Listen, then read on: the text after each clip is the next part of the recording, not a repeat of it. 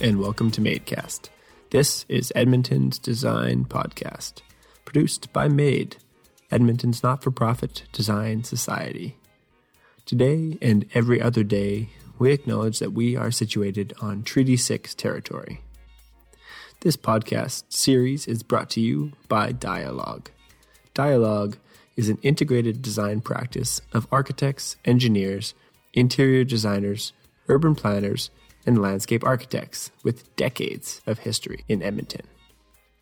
I'm your host, Cody Johnston. And I'm your co host, Stephanie Pollock. So, why, being WAI Architecture Think Tank, is a planetary studio founded in Brussels in 2008 by Puerto Rican architect and theorist Cruz Garcia and French architect and poet Nathalie Frankowski. WAI is one of their several platforms of public engagement that includes Beijing based anti profit art space Intelligentsia Gallery and the free and alternative education program and trade school Loud Readers. Garcia and Frankowski develop and frequently offer international art and architecture workshops. Currently, they are assistant professors at the School of Architecture and Design at Virginia Tech uh, visiting lecturers at the University of Illinois, Urbana Champaign. And Garcia and Frankowski uh, have formerly been visiting professors at Carnegie Mellon University. Uh, they've been Hyde Chairs of Excellence in Architecture at the University of Nebraska Lincoln. And personally, uh, Nathalie and Cruz are connected to me by their role as visiting teaching fellows at the School of Architecture at Taliesin. We had a great discussion with Nathalie and Cruz. They share their journey to China and the inception of the Intelligentsia Gallery, participating in a competition and realizing they were competitive in the international market, and what they've observed in people through living, teaching, and practicing around the world, and how education and critical thought has the power to create change. This podcast episode is brought to you by Rockcliffe, Shiloh, Quilman Architects, HCMA Architecture and Design, Hodgson Schilf Evans Architects, and GEC Architecture. Please sit back and enjoy our conversation with Nathalie and Cruz.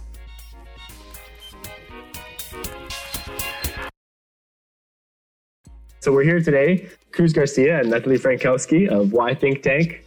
Yeah, I was lucky enough to uh, to be at the same school that they were teaching at. Uh, never directly in, in classes with them, but uh, definitely took I took a couple of workshops with you guys, and uh, it changed how I think about uh, a lot of things actually. And I'll, I'll still to this day defend collages at work, and I'll get into to yeah. you know combats with my bosses and stuff like that about you know render styles and realism and collages and. And so, yeah, you, you, you've landed in my heart and my work. So, well done. Well done. I guess to start off, let's introduce the folks to who you are. Start how you met, where you landed. So I'm Nathalie. Uh, I'm French. So I grew up in France. But she was born in Scotland. I was born in Scotland. She always forget that part. no, but my accent is quite obvious. So like, people will assume more of the French part. But I studied in France and uh, I graduated from Paris La Villette in 2008, and then I went to Belgium where I met Cruz. So I'm Cruz Garcia. Uh, I'm from uh, Rio Piedras, Puerto Rico. I was born in Puerto Rico and I studied my undergrad and my graduate studies in Puerto Rico. When I finished school, I um, I went to Belgium for my first uh, sort of professional architectural experience and then I met Nathalie there.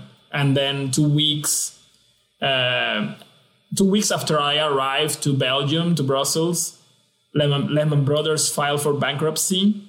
Uh, and that was the crash of Wall Street of, of 2008. So I feel like everybody in 2020 can relate to what that means. But some years ago, that that's not is not really in people's memory, like what what crisis represents for somebody just getting out of school.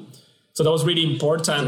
Uh, graduation. Yeah, no, yeah, and it was uh, it was like a welcome to uh, to Europe. Not only so, I feel like the economic sense was the least of the concerns. Even you know, if I was broke in Europe without a visa and you know, and changing countries and so on, but. Um, I moved. I moved. We moved to Holland after that experience. We, we did a bunch of competitions and so on. You know, in the studio where we were, and then I said like, uh, you know, this is not for us. So we started collaborating, but then we need to find a job because I mean I'm literally broke, and I I went to Europe with a ticket to go but not to return because I didn't know when I was gonna return.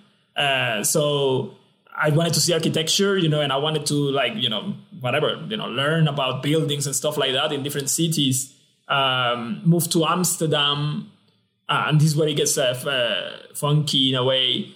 Um, I, I, had a, like a really terrible experience when I was working there, like with with racist people and with um, and with um, there was a guy that was like the precursor of Donald Trump. Is uh, called Geert Wilders.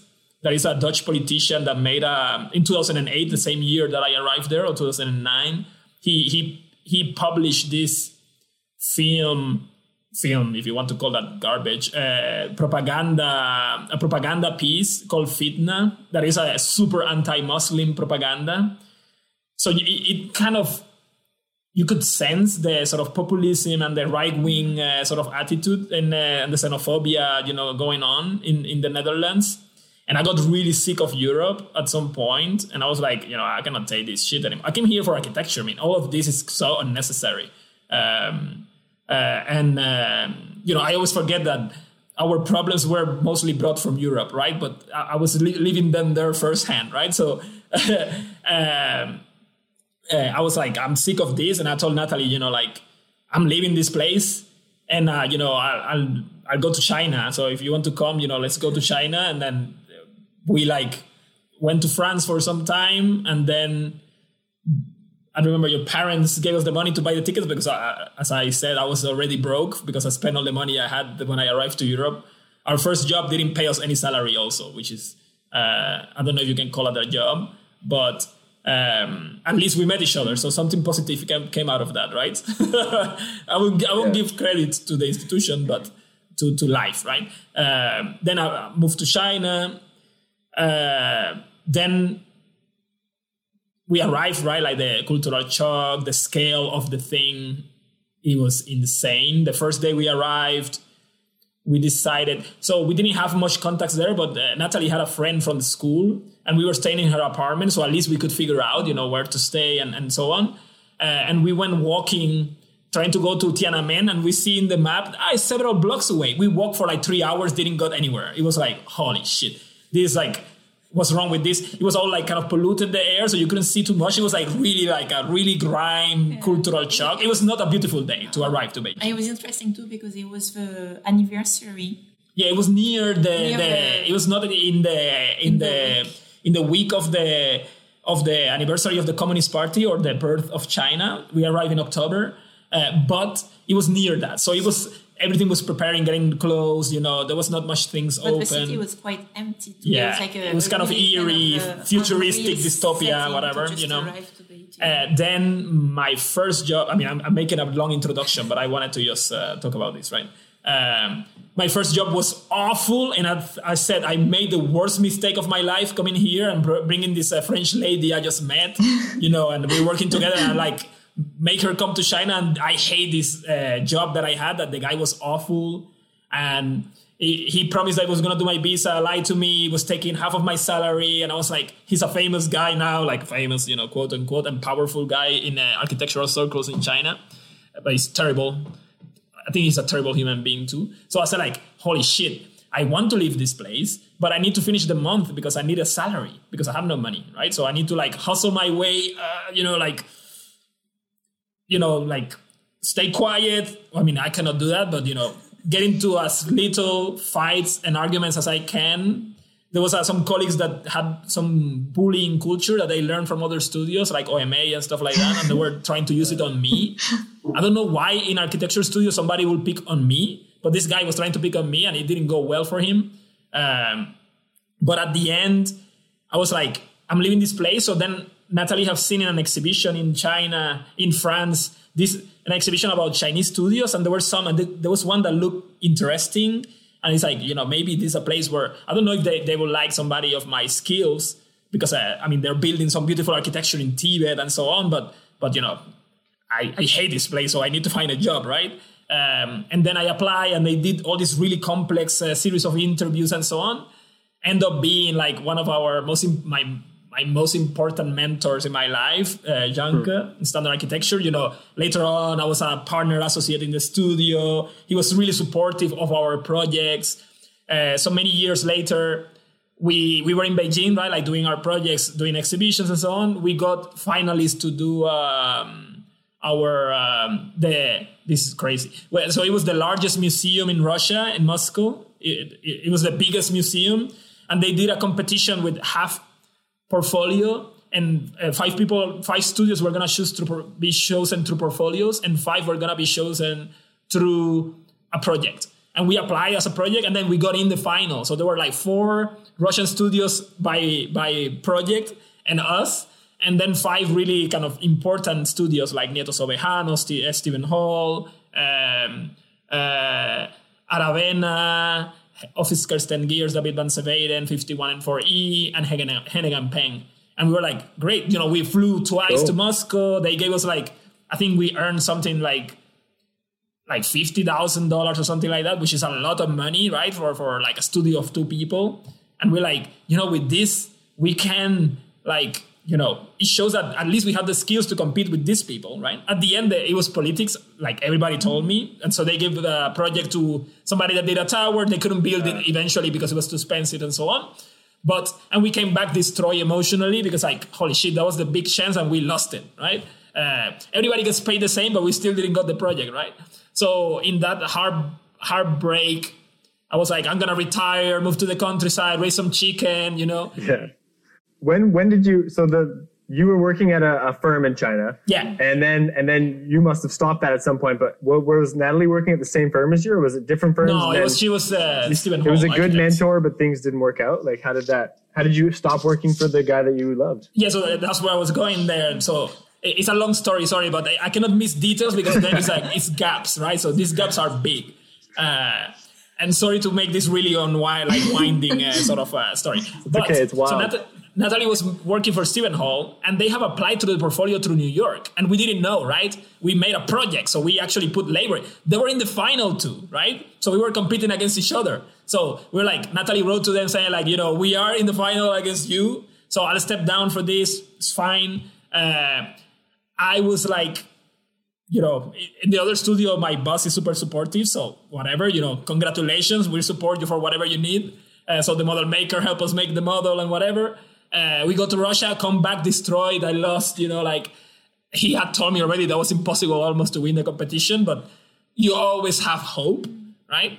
Um, I mean, it was already when we were presented uh, the, in Moscow when it was like a final round. It was a little suspicious because, because they were applauding to us. Jerry was like, why the fuck are you applauding? We were starting to present because we were like kind of a the youngest, you know, like the smallest the studio. Office, like you made it here. Office, we made it Good here, job. But we're it's competing like, against like offices of like 30, but to be honest, they made a mistake and let me in at some point at the end, and I saw all the panels, and I could tell that we were, you know, whatever we did was as good as whatever thing that could have won, right? Oh. and some of the some of the experts of the museums they came to us and tell us i gave you all the points but i don't i don't have the power right i believe that you had really the because we were proposing to do a program that's, that was really public it was like a museum really for people but then? So this links to when we return to Beijing, we're like destroy and whatever. But it's like we th- we thought so much about art and what it can do as a potential project that we decided what happens if we do something like that program, but not you know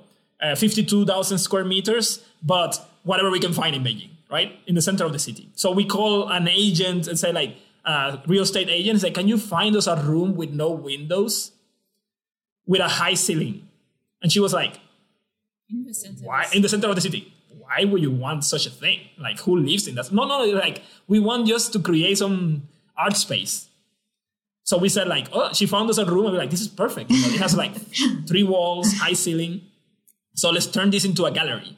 Let's make one experimental exhibition with our own work. We've been painting for like two years, two years in secret, like and not showing any work anywhere and whatever, like making collages and painting, like oil painting. The, all the house was full of oil paint everywhere, right? uh, and we're painting all these accents and paintings and shapes and whatever. And and it was impossible to approach the galleries in China because we're not Chinese, and they they have a really strong market for our Chinese artists. You know, international people will come there to buy Chinese works. They don't want like Puerto Rican random dude and a French woman making work in China, right? That's not what the West market wants. That's not either what the local market wants either. Like we're like nobody wants us in a way. So we say like let's open this, let's make an exhibition with our own work. So if it fails, we just turn the gallery into our studio and we just work there and do some projects and so on, right? Uh, still like suffering from the loss of, of Moscow. Uh, we made the first exhibition some people come, everybody's like, wow, what is this? You know, like, what concept is this? Like, uh, the, the press release is really interesting and so on, called Intelligentsia Gallery. One of our friend architects, you know, former colleagues, she's an amazing writer in Chinese. So all the translations of the text of the gallery were amazing. We were using all of our friends, you know, uh, Guido Tesio, you know, from Italy and stuff like that that are into art and architecture to write the the pieces for the catalogs. So it became this like so first exhibition was cool, and after that we started okay. So now from now on, every month we're gonna do one exhibition, a group exhibition, always international, always global, like Chinese artists, but also people in Africa or whatever. And we're gonna fund it. And if people buy the works, they're gonna take 100% the whatever it is. We take no commission. So it's like an anti-capitalist sort of thing uh, we start making this, it, it goes super crazy. Like people will come, sometimes we will have 100 people in 18 square meters, like crazy, like pack. uh, a bunch of galleries start opening around the neighborhood where we were. At some point, there were like 12 of them. Uh, all the media's coming doing interviews. Wow. Nobody knows that we're architects by that by that time. Like in the art circles, we're like the curator, artist, whatever, whatever. Right. So we created some sort of alter ego that was ah. not related to architecture. But we were inviting architects to collaborate. All of our friends were coming to the gallery. Uh, in that process, you know, Chicago Biennale happens. They invite us to go to China, to, to Chicago to show.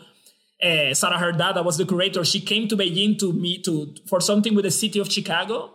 But she wrote to us, "Hey, you know, I'm here. You know, it would like great to meet. Ah, come to our gallery." She didn't know we had a gallery. So when she saw it, she was like, "Holy shit! These people are not only making all these crazy collages and all that, they're running this crazy thing that nobody knows, you know. I mean, nobody knows outside of China, but that is really like, it was like a really special program, right? Like a life changing program. Made so many friends of many different disciplines. Things keep happening, and then Aaron Betsky is curating the Shenzhen Biennale uh, in, in Hong Kong and Shenzhen. Uh, some people invited us to go there to talk about their project. Some Chinese studio that we went there basically to troll them. And in that process of trolling them in the presentation, Aaron was laughing. And I remember that Aaron had written a review about something we wrote, our theory of form, some years before. He didn't know who we were, and he was kind of making fun of us. You know, he was saying like hardcoreism remains soft and so and so. You know, it's great to see these things popping out on the internet. They're not so popular like the cats on the internet, but they're doing okay. Blah blah. I remember that he said that more or less. Uh, and then I remember that he saw us presenting and he said, Hey, like, I just became the dean of this school where the students live in the desert. And, you know, it was the home of Ragnarok, right? And we are like, sounds like a bunch of hippies to me. But he told us, like, it will be great to have you as a, as a, to come and do a lecture. And we're like, fine, you know, we go whatever you want, you know, like, just pay us the ticket and we'll be there. Then he wrote to us, he left, right? And he sent like, uh, I don't know, some weeks later saying like, hey, actually, we have this program of visiting teaching fellows. Would you be interested in doing this? We did the interview and actually none of the people in the interview wanted to hire us apparently only aaron uh, and i think they forgot to send us the email to tell us that we didn't pass the interview that's how it went that, that's that's I think how it goes, right? So I wrote an email saying like, "Hey, Aaron, I never heard back from you." And he said like, "Ah, yeah, you know, we wanted to have. I, I really would like to have you here because I'm not convinced with anybody else that applied, but the rest of the committee is not sure about you because you're too young and so on." And we're like, "Hey, we have experience teaching. Uh, give me some contacts." So we get some contacts of the people that we have done workshops and have taught before, right. and then he said like, "Okay, this is good enough," you know will you come for six months? And we're like, great, you know. We leave the gallery running, leave our rabbits in the apartment, fly to Wisconsin. Ah, I'm like, what the hell right? is this? huh? Ponyo? Ponyo. Yeah. Yeah, Ponyo, Ponyo and, uh, you know, and yeah, yeah. Blinky and Pasha, And Pasha. were in the apartment, right? So I had some friends, amazing friends that took care of our rabbits for a year where we were out. Once we arrived to, to Taliesin in Wisconsin, like wake up, literally Aaron drew, d- drove us on the night. We didn't see anything. We just fly from Beijing, right? Like arrive at night. Aaron drives, you know, in the woods, like shoo, super fast. Arrive in the night. I wake. I I remember I banged my head with one of those beams because uh, Frank Lloyd Wright was a midget, so uh, all the beams are really low. And I remember first night I banged my head and I start cussing his name, fucking Frank Wright, Wright, whatever. You know, the thing is like I'm bleeding and I'm like, go to bed, wake up, open the door, and he's like, what the hell is this? There's no people here, right? And then first thing Aaron tell us once we arrive is like, you stay in the full year, right? And we're like, holy shit, you should have told me before. We're, we're paying rent of the gallery, paying rent of the other thing, right? And after that, you know, Taliesin. After that, we got invited to go to uh, University of Nebraska Lincoln. Supposed to be there for a year, ended up being two. They made us chair for two years. Then Carnegie Mellon, and now we're here in Virginia Tech. So that's pretty much like a loopy explanation of how do we. Did you have a Did you have a good first night's sleep in Taliesin in the middle of nowhere versus like the loud Beijing, or was it stressful? I love people and I love noise and like It was really surreal because the night before, so we were like partying with our friends to say goodbye. So it was like maybe three or four, you know, in the morning. We were going in the street. The restaurants were still open because we were living like In near the- a very famous restaurant uh, strip.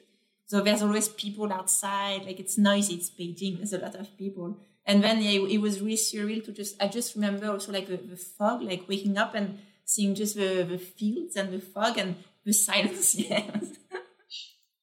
yeah, it, it was really surreal. It was really surreal. It, it took us some days to, to to adapt a little bit to the environment. it was really shocking, you know. And I'm not really nat- nature for me is really unnatural. I never lived in such a place.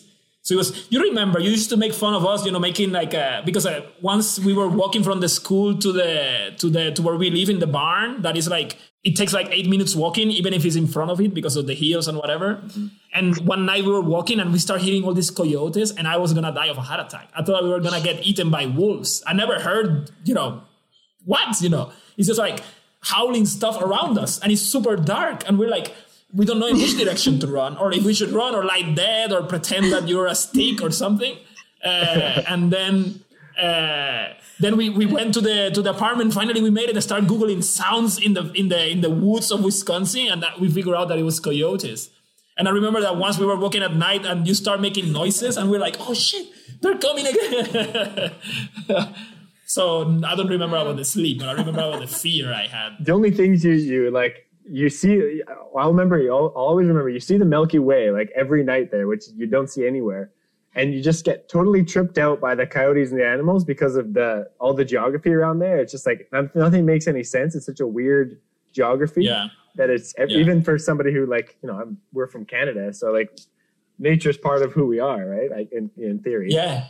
yeah we got Yeah, the sound the, the sound travel in such a weird way you can never tell where it was coming from. yeah And for somebody that grew up in concrete and, and pavement, that's scary as hell, you know? yeah Um, yeah yeah shit I mean, it was quite beautiful. It's, it was it's beautiful, beautiful but scary. yeah yeah I mean, one, one weekend, Aaron took all of you to Chicago, and we st- we made a mistake to stay in the school alone, and I regretted it every single second I was there. I was like, if somebody like taps me in the shoulder, I'm dying of a heart attack here. I can uh, like always looking back, and you're just like, what, what's going on? yeah, The yeah. wood crack. the wood cracking, like it's like a horror movie. Do you think the gallery, as you guys described it, could have happened anywhere other than China? No. No, not. No. I mean, not even. I don't think it can happen again in Beijing. Well, COVID aside. No, no. I don't think it can happen as it happened. I don't even think it can happen in Beijing right now without Wow. COVID. Why is that? right? First, it was really early after the Olympics. Like the infrastructure of culture was not set yet. There were there was not a I don't think there was a single museum of modern or contemporary art in China with a collection yet. Uh, a lot of the galleries were commercial, were in the in the outskirts, and there was the government was still not uh, sort of like controlling so much what was happening in the hutongs. That's where we were. Hutongs are these uh, courtyard houses in the center of the city.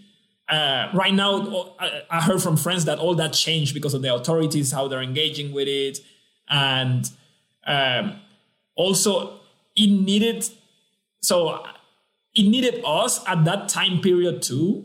We needed to be in our twenties, full of energy, and not knowing what we were doing at all to be able to pull it off because it was so much labor involved. Like you had to have a, you know, I was almost working 24 7 on that. And I was getting no pay for it. There was no money coming in. You know, sometimes we get, I sell a work of us, you know, if it's our work, we get money because it's our work. Or we have some friends that were throwing us some cash saying, like, you're completely insane. I like your project. Take, you know, like so you don't die of hunger.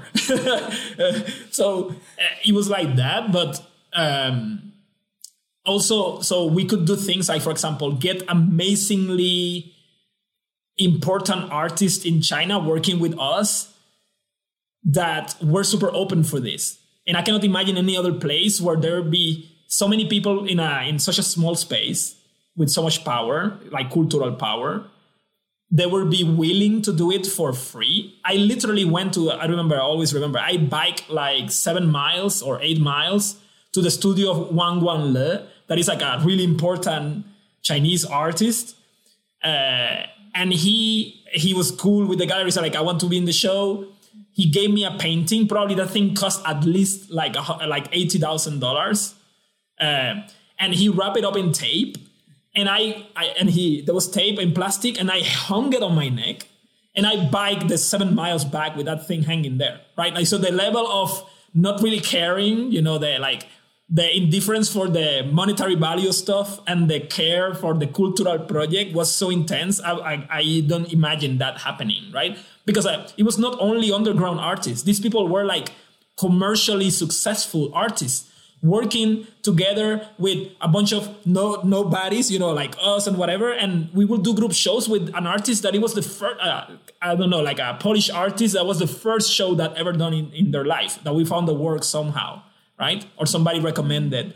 Um, so all those conditions, the fact also that Beijing, because you have to go through a process of uh, the bureaucracy is, you know, worse than in other places, right? Because it's, it's, a, it's a communist country with certain type of rules.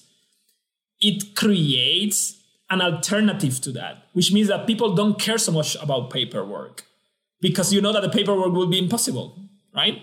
So we could have an institution that was never officially registered and be legitimate in the eyes of everybody, in the eyes of the media, in the eyes of the artists, in the eyes of other galleries that have all the paperwork. You see what I mean? Like doing that, pulling that off in New York or in London, that is a, places that I can imagine has Berlin, that had that con- concentration of people, maybe is different. Also, we could produce things for cheap. Like we will get artists to send us files of of, um, of photos, and we could get them framed and printed in amazing paper, right? Uh, using our own resources, I will bike three miles to the shops across the museum, right? And get all those things done, you know, in two days. Perfect, you know. Um, so there were so many things coming together uh, that allow us also to have a really quick turn turn turn around. You know, work in collaboration with galleries. So the the scale, the timing, the economic side, the material side, the support of the people, right, of of the community. Of, of artists and, and architects and designers and, and, and, and the people, you know, in the sort of cre- I don't know, it's like the alternative scene. It was pretty intense, and they were all around those places, right? So uh, we have artists that even flew, you know, from Moscow to come to the shows. You know, that was the level. It was like because it was an opportunity also to come to Beijing, right? Uh, so people were like, yeah, you know, like great that you want to show our, our, our, project in an 18 square meter gallery. We're gonna fly there. We're like, really? Are you gonna fly there? So we had to take them to the restaurant. So everybody made so many friends, right? Like not only us people that we still work with today. So it, it is, you know, like super remarkable in that sense. Was, I think again, yeah, it was a time, but it became like a place where, especially when we had the openings, where it was just like people wanting to come together and meet other people and talk. So we had like space for discussion. Artists could present their work and all this. And I feel like again, like because of a point in time, there was not so many other options in Beijing for that. So I think like even for the, the artists who have been practicing, you know, for many years, yeah, and there, successful, you know, in the, what they, they do. they never had the opportunity just to To talk about their talk stuff. about the, the the work or just like you know exchange about different topics. Not for selling, right? conversations, Like, being there. like, right? Like for really and and uh, and and we did like I remember like we invited a curator. I mean, he's a friend. I wanted to kill him during the process, but he was a friend. Like where I we invited uh, Xia Yangguo and said like, hey Xia, you want to do a show in the gallery? Said, ah yeah yeah, I have a great idea. Let's do thirty solo shows in thirty days. And I'm like, okay, sounds good. Yeah. And then every single day press release, every single day media.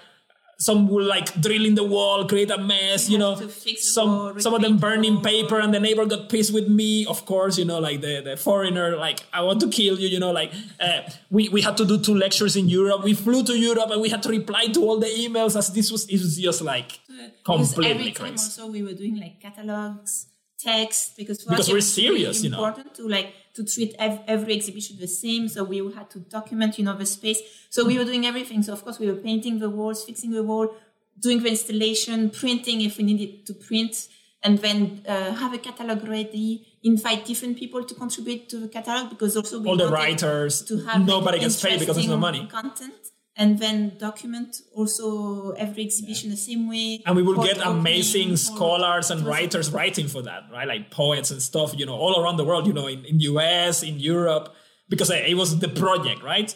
Uh, nobody cares if there's money involved at that point. It is like we are all somehow doing this crazy thing together and let's see how we can how long we can pull it off right? So that, that that's pretty much i think it's a really unique moment in time you know uh, started in 2014 because we lost that competition in Moscow, right? So it was like all related. yeah yeah it's almost like the like the informal underground nature of it was like half Yeah. or most of the attraction right like but it was really formal, yeah right? It was always in mainstream media. Oh, yeah. is in our forum. It was in the in the in the mainstream magazines. It was featured. We we had the, when we were now in France. We were counting. It was featured over twenty times in the city magazines in in a span of three years. Like literally. Like I don't. I cannot think of other stuff that will do that. Right. Uh, everybody knew about it. Literally, I will. You know, this sounds kind of crazy. I will walk into places and people. I will hear people in Chinese saying, "Ah, that's the guy of intelligentsia," and I never met them before right? So it was a, I mean, also it's easy kind of spotting me in, in, uh, in Beijing too, but still, you know, it was still this sort of, um, uh, like, it was a condition of something that became legitimate, right? Even if it was uh, in, on paper, not really, right? Um, so it was not really underground. It was pretty like everybody knew what it was in a way. right yeah yeah You've lived in many different places and you've experienced many different cultures. So how how does that impact you? How does that impact your work? How does that impact how you teach? Yeah, that's a good question. Um, I mean, it's everything because it is what we are as people. Also, how, it's how we see the world and how we see places, right? Like, um, it's really difficult Yeah. for for us to think about ideas of ex- exception exceptionalism for example i mean talking about the us particularly right like the, where sometimes be, because people don't know other places they think that they are unique at something. It is impossible for us to see the world like that. We see so many similarities especially among young people all around right? Um, we also see the same struggles like you know struggles with uh, with capitalism with the environment all these all these questions you know like with the heteropatriarchy you know all the all the questions that are urgent are pretty urgent everywhere we've been too right um, so i think that's really also interesting that when we talk about intersectionalism it's not only with the topics like you know like race gender class but it's also with the ideas that we have of the nation state, right? With the ideas of a, of a land occupation, with who are the people that are there, uh, and you know what Achille Mbembe talks about uh, the who who thinks that owns the planet, and what do we do with the people that don't have a stake on it, right? Like all, all that precarity and risk, uh, and all that. That's really that's really part of the discourses that we are interested in. It also forces us to engage with everything in, with that perspective. So there's never one angle in the philosophies we use or, or the things that we're reading, right? Like it, we try to be as as uh, as open as we can in the sense of knowing that we're missing discourses and that we're missing positions that are critical to understand the, the things that are urgent today. Uh, so in, in, in that regard, it is fundamentally who we are in one, on one side. And on the other, it is really important in the way we approach pedagogy, right? As a, as a project, as a project that yeah. is as a project of of solidarity with those ideas and with those struggles and with people, right? With a, an idea that we are not anywhere to try to impart some instruction or to give a path, but rather to exchange knowledge, right? And to figure out how we can make, you know, networks of solidarity work for all of us.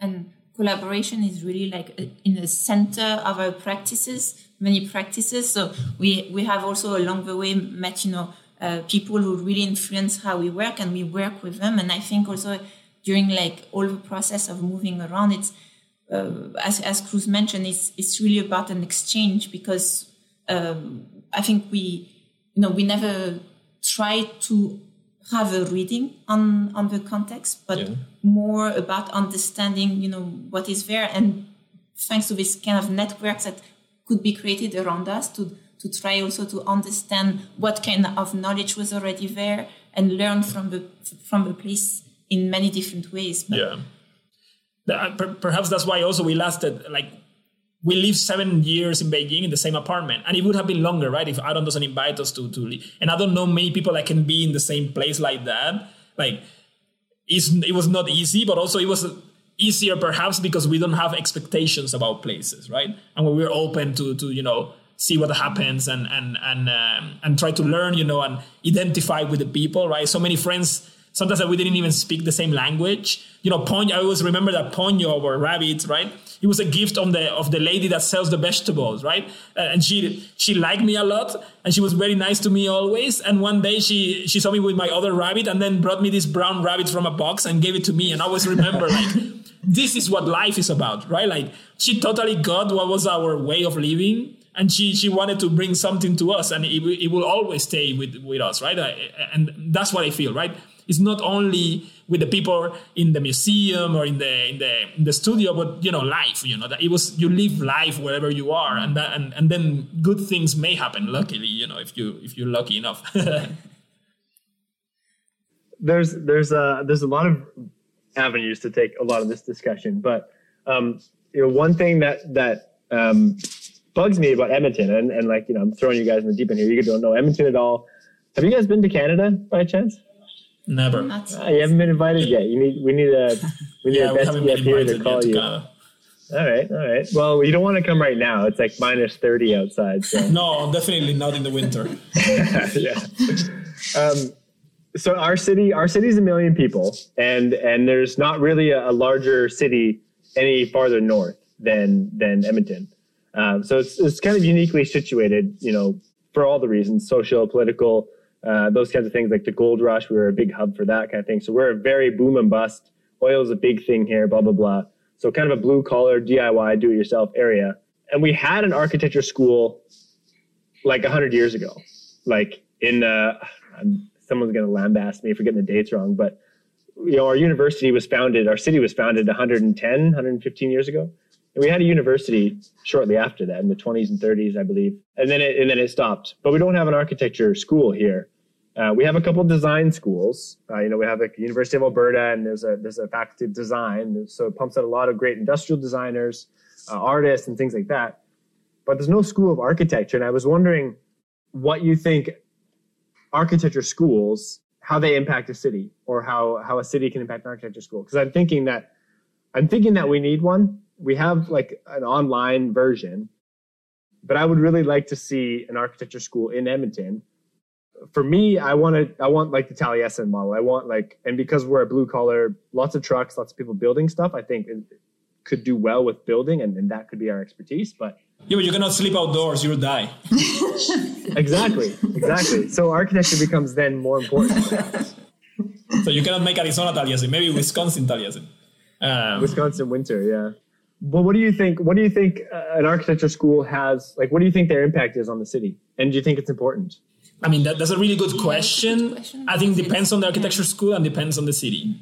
Uh, I think some architecture school have no impact on the city, Um, I feel some architecture schools schools have bad influence in some cities. Um, I am having a hard time thinking about what architecture schools have a good impact on the city. Actually, now that you say that, I think of like Rural Studio. You know, I think of something like Mockbee. yeah, that's more like a design build type of thing. That's part of a bigger university. Those things could work. I'm a bit skeptical of them too, right? Because I'm always skeptical about what are the what what is there for the people.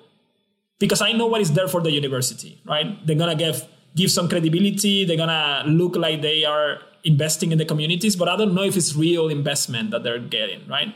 So Right. I, I am suspicious of the institutions, but ideally, an architecture school, I don't know if they exist in the way that I'm imagining them, but they could educate people or or be spaces where we critically think about our relationship to buildings and the environment, right? So I will put it like that.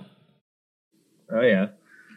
I know. I know you guys were involved in. I'm kind of jumping around a little bit, but I know you were you were not really involved in the closing of Taliesin, and that sounds like you were the cause of it. But Not responsible at all. what do you have? Do you have any opinions about that? I mean, because that's Yeah. that's a cultural institution that Yeah. um, got shut down by capitalism, more or less. Yeah, of course. Yeah, I mean, that, and that's the thing, right? Like the, the problem is uh, neoliber- neoliber- neoliberalism in education when we think that we are gonna get. So, and this is the question about education. Going back to what you were so talking about, right? When we think we're gonna get something out of education, there's a problem already, right? Education is education, right? We're there to make people sensible, to understand, to ask difficult questions, to reflect on the things that have been done wrong and try to fix that if it's possible, to imagine better worlds together. That's the role of education, right? But when we expect that education is gonna bring us money, that is gonna bring us some social stability that when we when we see it that's the neoliberal model of education right? When you educate people to supply labor to a machine that's that's neoliberalism right? You don't produce critical thinkers you produce workers.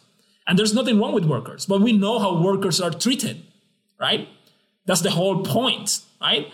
They don't want workers to emancipate the world. They want workers to supply the labor that is going to generate value for somebody else right?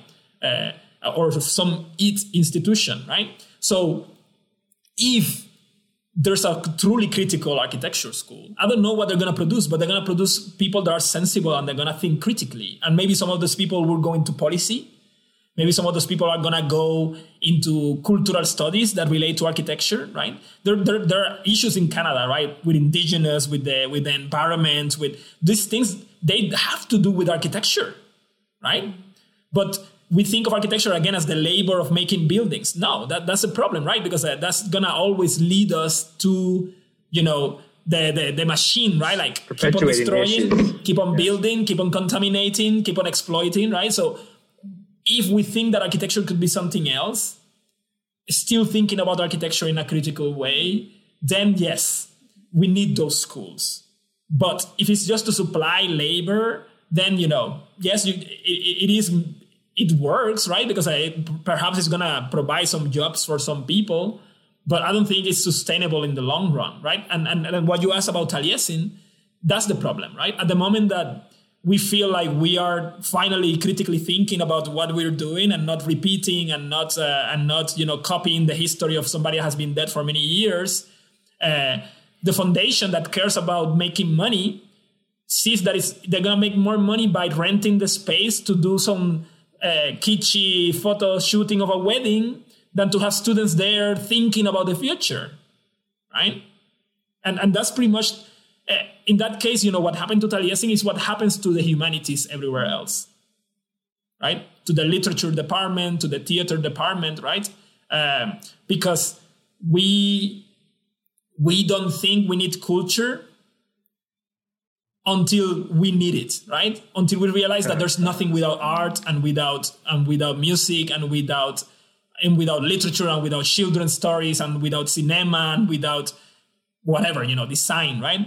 Uh, we realize that the life is pretty superfluous with none of those things, right? Uh, also, we don't, we cannot even think critically, right? So then we got people storming the Capitol building on on on on uh, on January 6th, right? That's what happens when you sabotage education, right? When you cannot have people that can think critically about history, cannot you know understand their condition you know in relationship to others right? That's that's the humanities right? Like that's the that's the concept of understanding life as a complex uh, set of relations right? Um, but i think also i just want to go back also to, to the idea of education and the idea of architecture because it's a little bit to link also like a previous question of thinking you know how, how did we live? What does it how did it impact us to live in so many different places? And i think like it's, it's not to be too romantic, but I think we have to concentrate a lot of what you know what what bonds us together. What is the link? What what is the what do we have in common? And i'm thinking a lot of like we we read a lot of achille mbembe and recently he he one question he has at the core of his theory is like what is what is our bien commun what what brings us together right and thinking of the power of architecture and the understanding of our responsibility, role, but also participation in architecture, I think is very important. So when we think of, of bringing architecture to the city, it, for me would be like also questioning, you know, what, what does it mean? Like what type of education for whom, by whom, but also how can we make people understand that they also have a say in, for example, in the fabric of their city, construction of a city, or or in how what what does it mean to be sorry some crossing here. What does it mean also to, to, to be together as a society? And i think because you know when you think of architecture architecture is a physical representation of that right? It physically uh, renders our society as, a, as an entity and brings us together. But if we don't understand the values that go be, behind that, but not just value, but I would say more like a role. But we have all a role to take in that because the city is for us. What we build is for us. Architecture is for us. So yeah, how can and, we? And who's the us? Right, right? and who's the us? And I think that there's a, also I'm thinking a lot um, of for maybe it's like I don't know if it's like a more French perspective, but I know that even like being a student, I dealt a lot with, with this topic of thinking how to engage people in the making of their city. Um, so when we think of, for example, addressing the question of doing like a, a, program of architecture again, and, and you know, especially I think we see that in 2020 with a lot of other really fundamental questions that emerges is I think we need to redefine what do we mean by architecture school. And what, what do we mean by architecture? What do we mean by architecture? what you know? Does it make sense now to still still talk about architecture mainly just about you know building project the indi- or like you know the, again like thinking of a of an image of this you know the singular individual who's going to to to to do a, a design that will become a project does it make, make sense to still speak about architecture like that when we can see like we just saw recently, right, how architecture became just a stage of all the violence that happened, for example, in US during the summer. What does it mean also to question what happened to to the urban fabric and our place also in the public space? And yeah, I think that would be a, a I mean, of course, like it's a wide topic and a, lot of things to unfold, but I, I really hope that again, that's like a start of a conversation for something that could yeah. bring some change. Yeah. And, and I think like going on that, right? Because I, I don't want to jump in a certain model of architecture because uh, we've been publishing all these manuals about how we had to unmake the architecture school, right? Uh, education in general, but particularly architecture, right? Uh, because those are the spaces that implement that and there's a system in place that has been doing this for a long time right where women were not allowed in where black people were nowhere to be found where indigenous people are still not even there it's difficult to find them right uh, in these spaces of, of architectural education so if we're going to make a school what type of school we have to make we haven't seen it yet so whatever it it's is not going to be Taliesin, right? Taliesin, it was a really faulty model. Like we, we could make something out of it, luckily, right? But it was really, really faulty. So so what is that, right? And, and we really need to critically think about what can be done, right? Whatever model is going to happen there in, in, in Edmonton, it has to reflect on the context, right? On the historical context. in the material context, if you're only responding to the fact that there are worker working people and stuff like that, that's just a, ne- a neoliberal model of supply and labor, right? So it's not gonna be just it's not it's not what is needed really to transform something, right? And we never we should never be satisfied with what we have in the sense of society, right? Because we are so far from where we should be. So how can we articulate that? And how can we allow those spaces you know? What would be more beneficial? And and right now is a moment where education is in a crisis globally right? Some places are acknowledging some other places are ignoring it. And all the universities are in are in crisis. They're wondering like what do we do? How do we change this? You know how do we get out of this pit we have been digging for so long?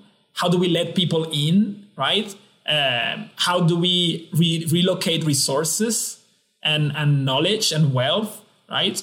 Uh, who is allowed in this party? You know, like there's so many things to think about. Uh, so uh, if it's in relation to a university, if the university is asking those questions, perhaps that's a good way also to relate it, right? In the way that those questions could be maybe addressed easier with a new institution, right? Because you don't have to deal.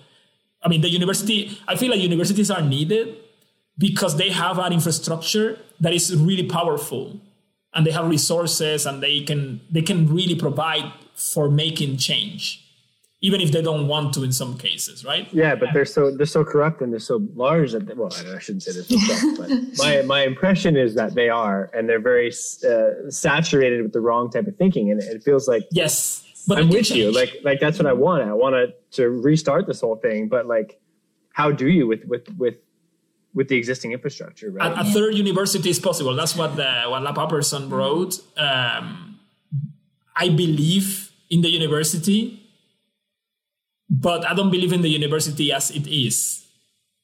But I believe I believe in public universities. I believe in universities that are truly public. That's the only way a decolonizing project can exist. And Achille Mbembe says that, and many other people have said it. Uh, but the, the, and, and I really truly believe that that's true and architecture being part of that, I, I don't believe architecture schools should be alone.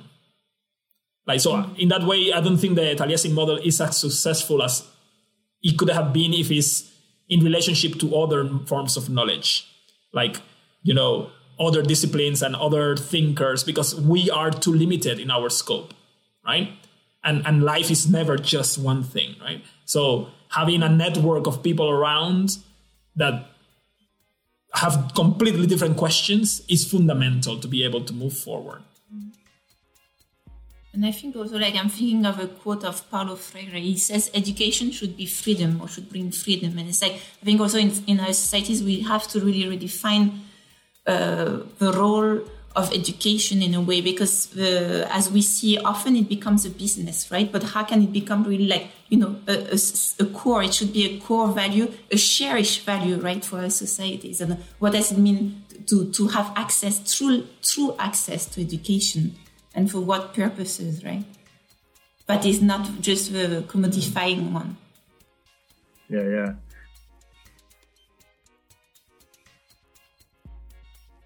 people always think that Canada's, you know, Europe Europe has a better education model than America, and people always think Canada has such a good education model in theory. But yeah, uh, our tuition's expensive, you know, yeah, and there's. And, it's like we're we're stuck. We're stuck all, as students. That's it. I measure it for the disenfranchisement, right? Like indigenous people in Canada doesn't have, don't have it pretty good, right? And the history of education regarding that is very problematic too, right? Mm-hmm. So that, yeah. that's that's for me my argument. And I have it sometimes with a Canadian Canadian friend or something gets angry at me and say, "Hey, I, I, I, didn't make this, you know. I'm just stating a fact, you know. I pre I read some pretty believable people, you know, that have done their research. They're nowhere near where they should be, right? So that's something that has to be talked about. Of course, you have a really lousy neighbor downstairs, so it helps to make you look good. well, one one of the neighbors downstairs just moved out, so that's good.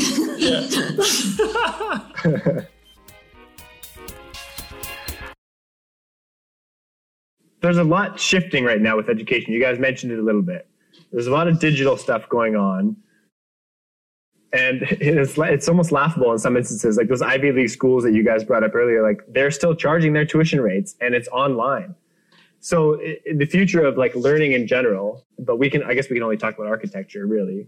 But you know, like, like what's to say that YouTube doesn't start a university soon or something, you know, like, like that's how people learn things these days. People just go on YouTube, how to do this, how to draw a section, how to do that. Like, I mean, they look up technical things and they can go on avenues like this for theory and things like that. But in general, I mean, do you guys think there's a there's an opportunity for changing things now?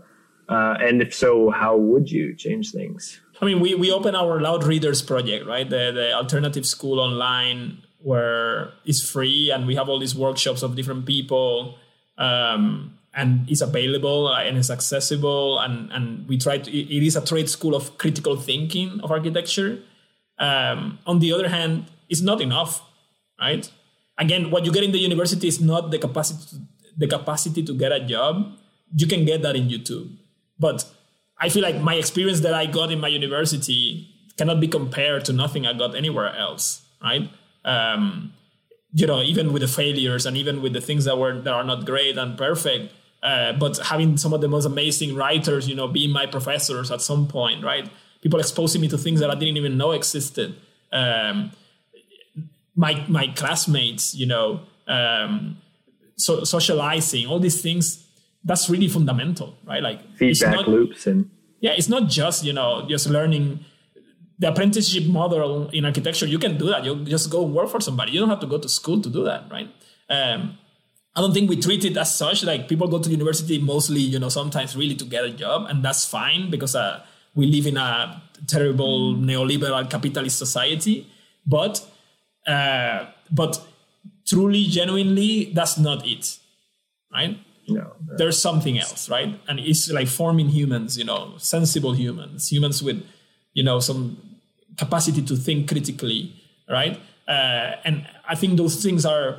I don't trust Google to give me that.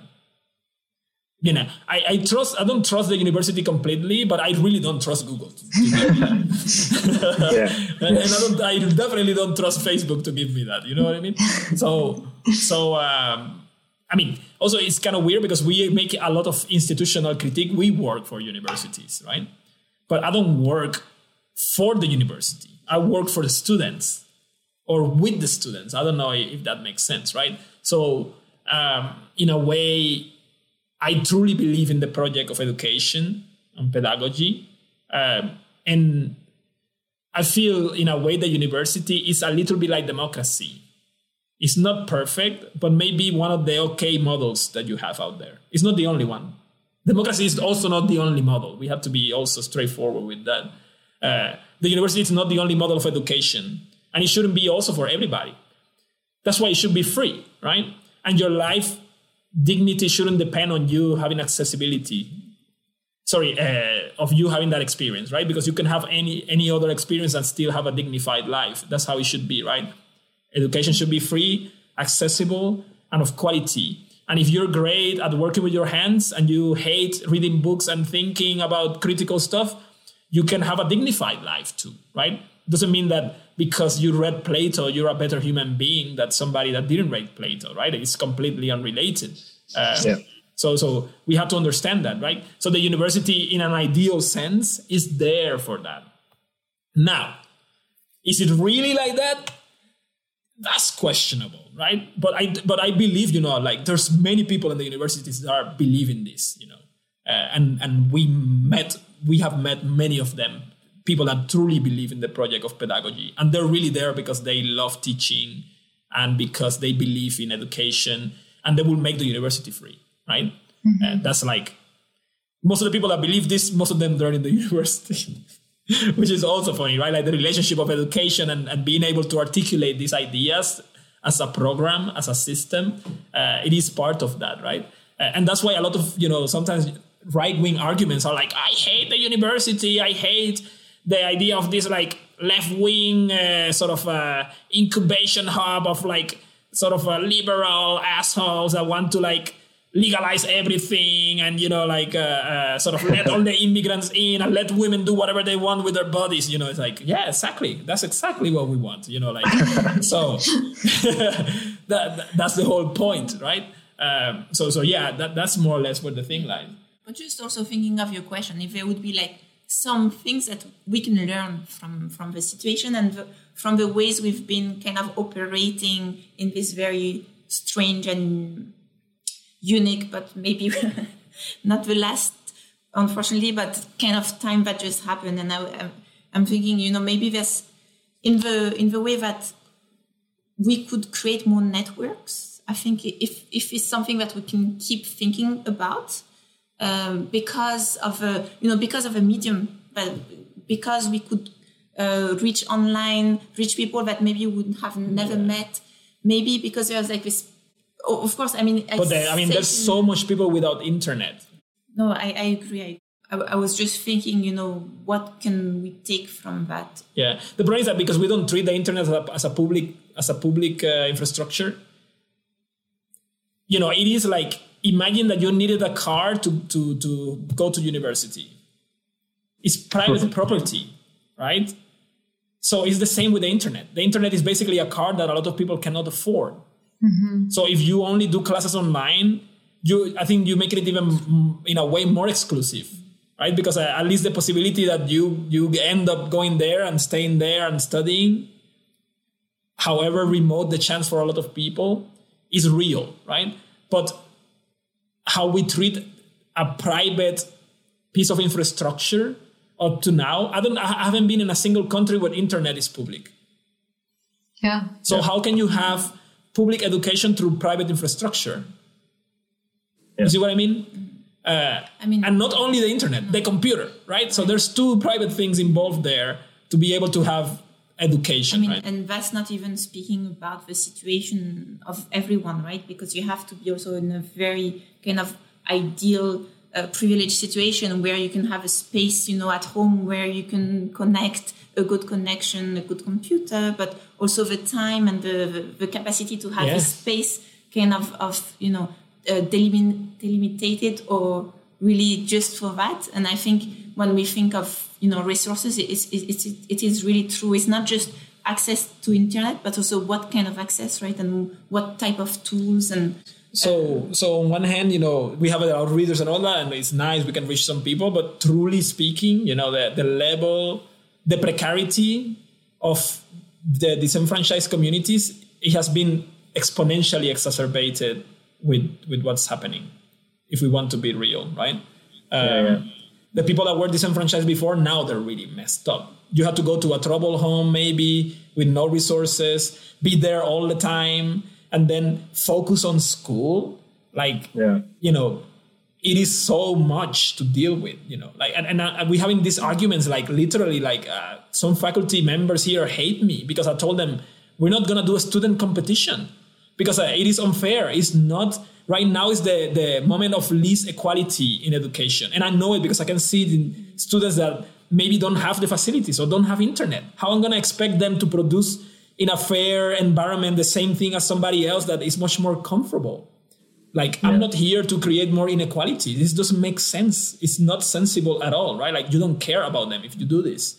And then mm-hmm. like we always been doing this like that, right? Like so there's this sort of adamancy to to like reject any type of reflection on the times and and, and it's real you know inequality is real both of our uh, uh, our our mothers are our teachers school teachers and they're having a horrible time uh, working with kids on the internet right i mean yeah. your mom with the college students and my mom in the school teachers like kids are not there or don't have the infrastructure to do it you know like what's happening with that uh, we, we don't know yet like this is going to be a generation of some people that are going to have an amazing opportunity like us where we are listening to all the most amazing lectures and meeting with people online and people that literally are being completely left behind yeah, yeah. like completely yeah. this before they didn't matter and now they matter even less it's just like we, we met students in Brazil where the in Brazil some schools literally closed.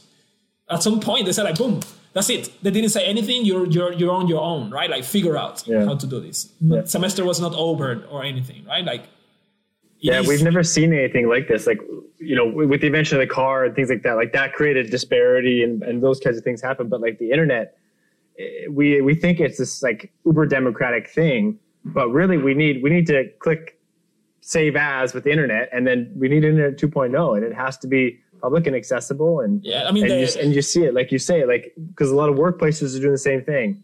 A lot of places are like work from home and and you have to go work from home and you have to have an internet connection and your internet connection has to be as good or better than the office because that's what they expect. If you're lucky they'll give you infrastructure actually a computer to go home with or you have to have a powerful laptop to run like the programs we have to run like no way right? And then even if so to, on your education point like even if somebody didn't have this they would find a way to a library and access it but libraries are closed right now.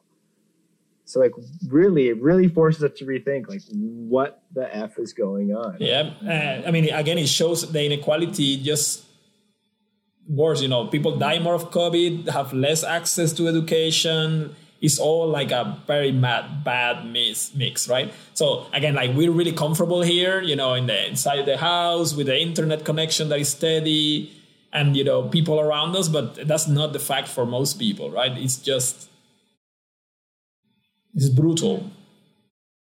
I really liked at the beginning when you were talking about how and i think you mentioned this in one of your uh, lectures how you have a, a projects you keep that um, have failed i wondered if you could talk a little bit about failure I know you've mentioned it a little bit already and how, you know, at the time when you're sitting in it, it feels awful and you can't really see the light at the end of the tunnel. But for you guys, having that failure actually created like the best thing for the two of you. So, yeah.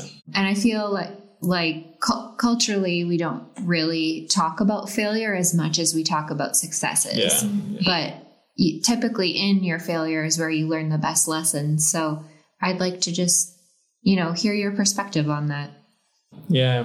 So we, we talk to our students about failure a lot because uh, they ask us this year, like one of our students, she she asked us like, you know what what about failure? What about like risk? Because I mean we show like a bunch of flowery projects, you know, and things like this going good, this great and whatever. But I forgot to mention that when we lost the competition in Moscow, the gallery was the second project we did. Oh, okay. Well, still. The, the, first, the first project we did was a project called this narrative architecture project, the Palace of Failed Optimism. That's what it was. That's the name. and and that was um, for us it was a narrative. Like we use always narratives to try to address some critical issues, right? Uh, and that was a a building that was. Um, um, a hangar where you put all the projects that lost that that failed and then of course there's so many that the thing keeps spiraling upwards endlessly right and it's like the the, the ever growing uh, structure um, in a way it was a way to how to channel all the frustration like I mean, when I say like it, I was destroyed, it was really, really destroyed. I was like emotionally down. Like this is it, you know. I thought that this is it because for many years it's like we're publishing and making all these exhibitions, you know, on our own, and we cannot do anything pretty much. We like we we like living in China, but we kind of we cannot get back anywhere. We kind of trap in a way too, so we don't have options. We also we cannot get into teaching because the universities there work really strange. So there's no way we can teach language wise. You know, like what we talk about is not really welcome in the in, in that type of a university. Um, and then we felt like we were we were being critical and a lot of people were not critical they they get exposure and they get to do things and we're like this doesn't make sense uh, so all that frustration was like you know that's that's it you know like this doesn't make sense you know if we would have gotten this project at least we can keep running for a bit longer but now we get we get the money but that's it nobody's gonna invite us to another competition like this or how do we even start you know on our own um, uh, because we don't want to make people work for free if we're getting paid, right? So there, there needs to be a sustainable uh, economic model in that way.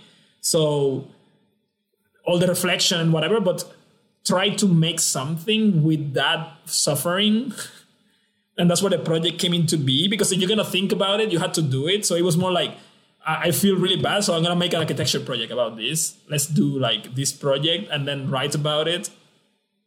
it. Is it's a bit strange now because uh, we've been doing this for 12 years and i feel like every single thing we ever done has gotten published somewhere but now it makes sense but back then it didn't right so in hindsight yes great you know it worked out seems to have worked out. But I feel like there's a lot of luck involved there, and that's also real, right? Like um, there were people that saw us at a certain point. Like also we hustle a lot. Like we, we will print our independent magazines and send them to curators and stuff like that. With the we, we didn't have any money, and we will it will cost almost like between printing one issue and shipping it, I will spend almost a fifty dollars that I didn't have at all. Like that's a lot of money when you're really broke, right? Like to ship those things to whatever they are, so people can see that you exist. It is very, uh, uh, I would say, it's very precarious as a as a as a situation, um, and that was the feeling for a long time like we're fucked. Like there's no way like literally like we, we can keep on doing this for maybe one more year or something like that but we're not gonna change the model of the gallery because this what it, that was this what it is. It's getting us no money our money of the competition was in puerto rico because that's where we paid tax at that point as a company i mean we still do if we do a project it's there that is registered so the tax stays in the island it's a lot of tax we pay we have no access to that money. So we're still operating here with the salary that I used to get and don't get anymore, the salary that may, Nathalie may get, and spending all these things in publications, exhibitions. It's like, this doesn't make sense yeah. at all, other than the cultural part of it, right? Like the project is valuable enough for us, but we're gonna die, you know, if we keep on doing this, right? At some point, we're gonna run out dry. So then what? What? And then what? Right? uh, and it seems that we're kind of locked. So that's a lot of anxiety, but also a lot of uh, stress of like, holy shit, you know, like there's no plan B because we never had a plan B for nothing. Obviously, I, I arrived to Europe with, a, with no ticket to return. Um, then it takes a lot of improvisation and luck yeah. and doing your work like researching and reading and publishing and figuring out the things that you're interested, but doing it a lot. And luckily, at some point, it came out that it worked out that somebody, you know, teach here, teach there. We also could have gone to Taliesin and then returned to China, and then that was it too, right? Because uh, Nebraska happened because somebody told somebody, and then somebody invited us. You know, it's always like you're one person away from failing or one person away from getting one step further. You see what I mean? Um, and and we always tell everybody That's stressful. it is stressful. Uh, and having we always tell everybody, you know, you should be in control. I mean, you're never gonna be in control, but you should decide what you want to do and see your options, which we truly believe. But also you have to understand that there's a risk involved. Yeah. Right? That hopefully it will come back to you, but that's not a it's not guaranteed right? Like there's no no paper that is going to tell you yes if you do step one, step two, step three. Especially coming from a precarious situation like me, like no real money or nothing like that or connections. First architect in the family, um, um, being in a country where you you don't belong, right? Like being in many countries where I don't belong. Um, you know, being there to at least being two, I think help a lot in that case. So mitigates the risk so sometimes one of us can do something while the other one is doing something else that is for the project of us, right? And and that helps. So that's also a, a fact, right? Like being two of us allowed us to take certain type of risk that a single person wouldn't have been able to do, mm-hmm. right? Because uh, one can do a project and earn some money while the other one is working for free doing something else, right? Um, and then we still sustain ourselves. Uh, we never really live a bad life. We always have like good food and and you know um, do exercise you know so uh, still it's not like we are dying doing this right but uh, but understanding that the history of architecture or the history of design or whatever understanding what practitioners did sometimes it helps but sometimes it's frustrating because you re- you realize that a lot of them are had a really comfortable you know like environment like uncle this uh, this that uh, and then what happens when you don't have that? Yeah. Yeah. What can you do? Uh, luckily, technology has changed and it, it has opened a bunch of doors, right? So you don't have to be in the AA in London to meet somebody like it was in the 70s, but rather somebody can discover you online, right? Like we, we're talking in Zoom right now, right? So mm-hmm. that was impossible before. So mm-hmm.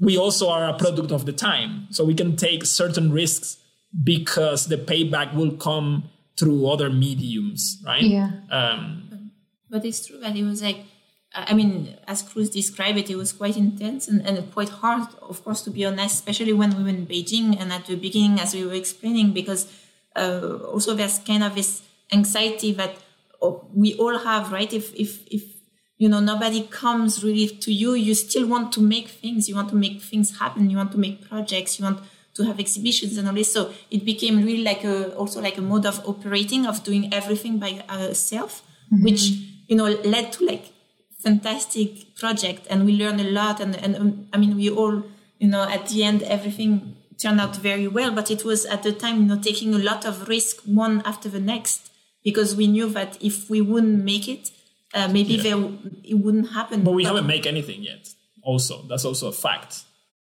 because uh, another thing is like the things that we want to do like uh, make schools and design things we're far from doing that yet right so I wouldn't say that it's a success story at all, right?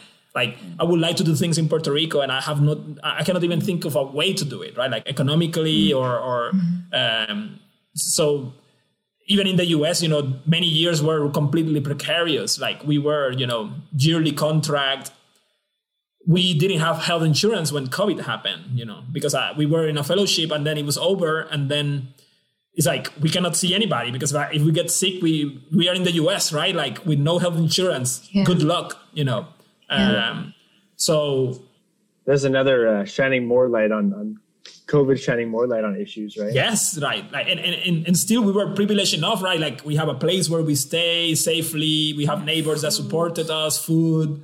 Uh, and it was and it was still risky for us in that regard, right? So the level of precarity is still there in a way, right? Like, I feel like a lot of people, maybe being in the US and being educated in certain institutions, they have a path kind of thrown for them already, right? Uh, but we don't come from that. So we had to somehow figure out and somehow like hustle your way so people know that you exist so they respect what you're doing because your research doesn't look like theirs at all right? Like the questions we're asking sometimes people don't even never heard those questions before right? Yeah. right? So so it is a constant risk but it's not because we're looking for it right? yeah. Yeah. It is it is not like a love danger at all right I, I as you as you heard as with the anecdote of the coyotes i'm not really into like uh, adventure in the woods or nothing like that right so so how do we how do we avoid that i don't want any risk you know what i mean yeah. Um, so so I, I think I'm thinking about the offset of like of like failing and then like wanting to keep pushing so hard that you succeed at something. But then there's this like thing that we we talk about maybe in architecture, but but none of us practice it as good as we preach it, and that's like overworking, and that's like the like the whole like I need to go so hard, and then you just blow up, or or you don't have a healthy mental state, or or like all the, and then it turns into a physical thing or whatever. But how do you guys manage and, and, what are your thoughts on maybe more more importantly what are your thoughts really on like being okay to take a deep breath or something like that? Like what like what, what would you what do you say to people? How do you recommend students or young architects just be okay with taking a taking a step back or, yeah, or do you have to slug it out? For, um, for us this was like i mean it was really intense because at some point we were both working in offices and we also were doing our projects. So you have like the the time of a working design office, which is already kind of crazy in itself. And then going home, you know, maybe at 10 at night and still work or 12 and work until 2 or 3 and again, again every day. So it was, we learned the hard way, but because that was like. I'm all how, for laziness. How, yeah, how we had to do it.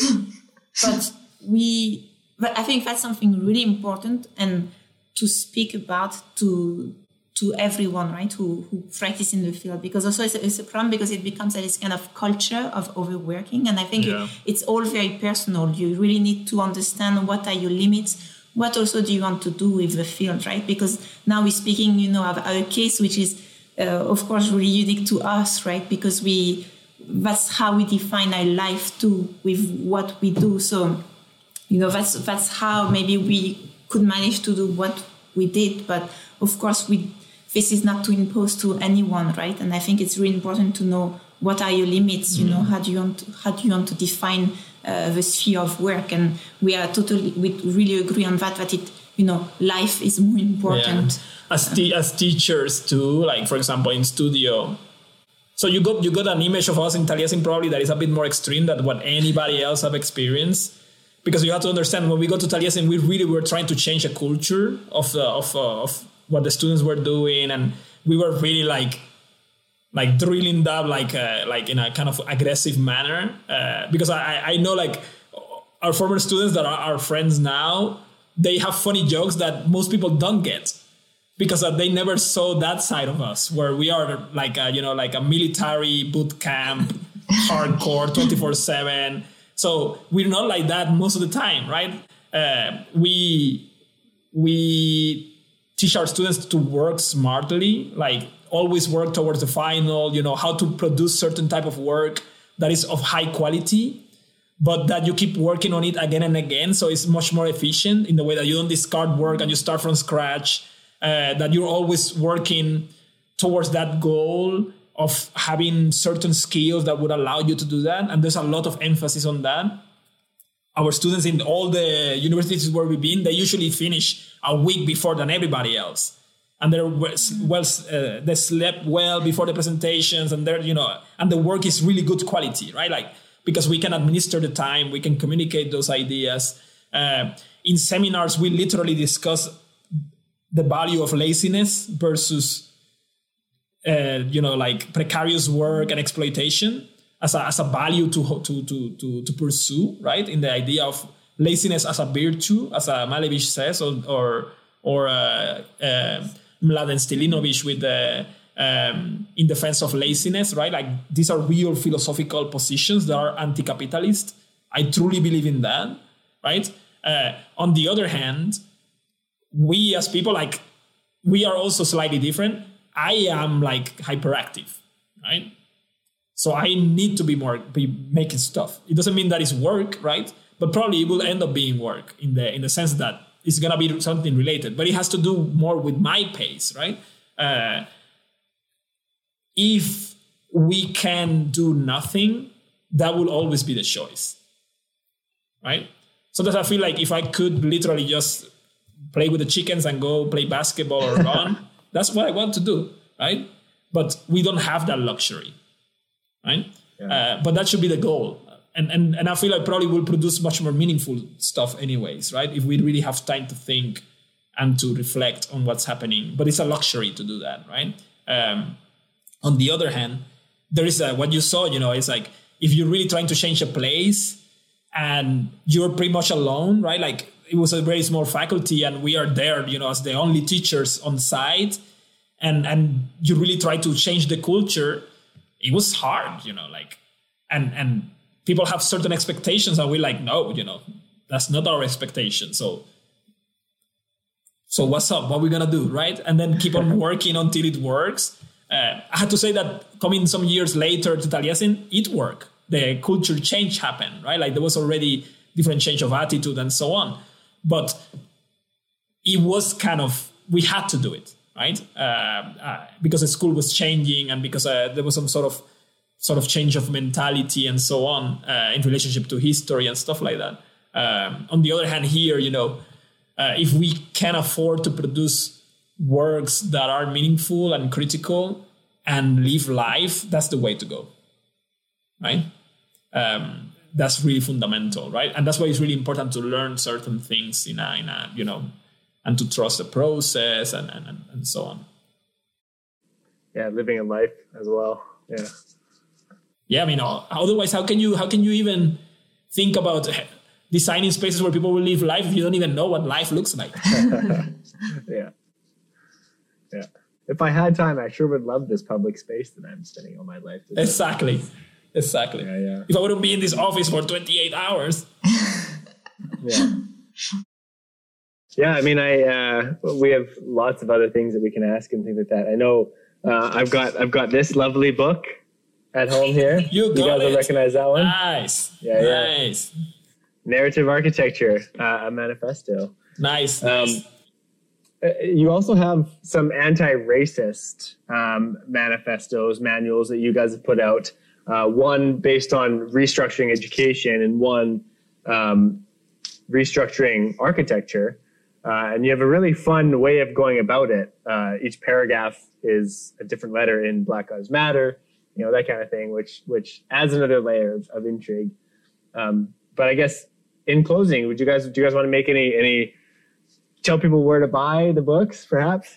Um, hopefully more than just Amazon, but also uh, a lowdown on what what you did. So so we had the our I mean that was supposed to be the book our book of 2020 was supposed to be the narrative architecture book we've been working on it for several years we're really happy with how it uh, turned out like it's a history of uh, a critical history of a certain period in the 20th century of uh, subversion in architecture and how can we use it today um, we made all the images we have some amazing graphic designers working with us and an amazing yeah. publisher in the nai.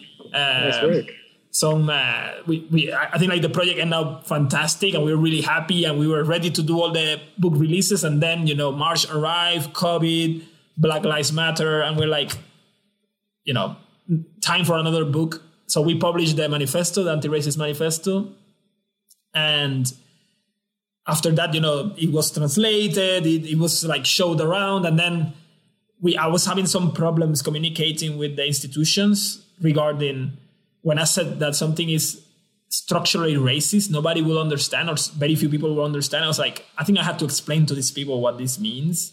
So then the manual was born, where we try to explain it's not only what you're doing, but it's what it was done even before you got here, right? And what is gonna be done after you finish school, right? So it's like before the school, during school, and after school. So it's free, so that one can be downloaded from our webpage, the manual. Uh, we just published last uh, Friday, I feel, uh, the Spanish version. So it got translated all. So now it's it spells Black Lives Matter in English, and then in Spanish it says Las vidas negras Important, which is so we had to add some parts because there's more words there.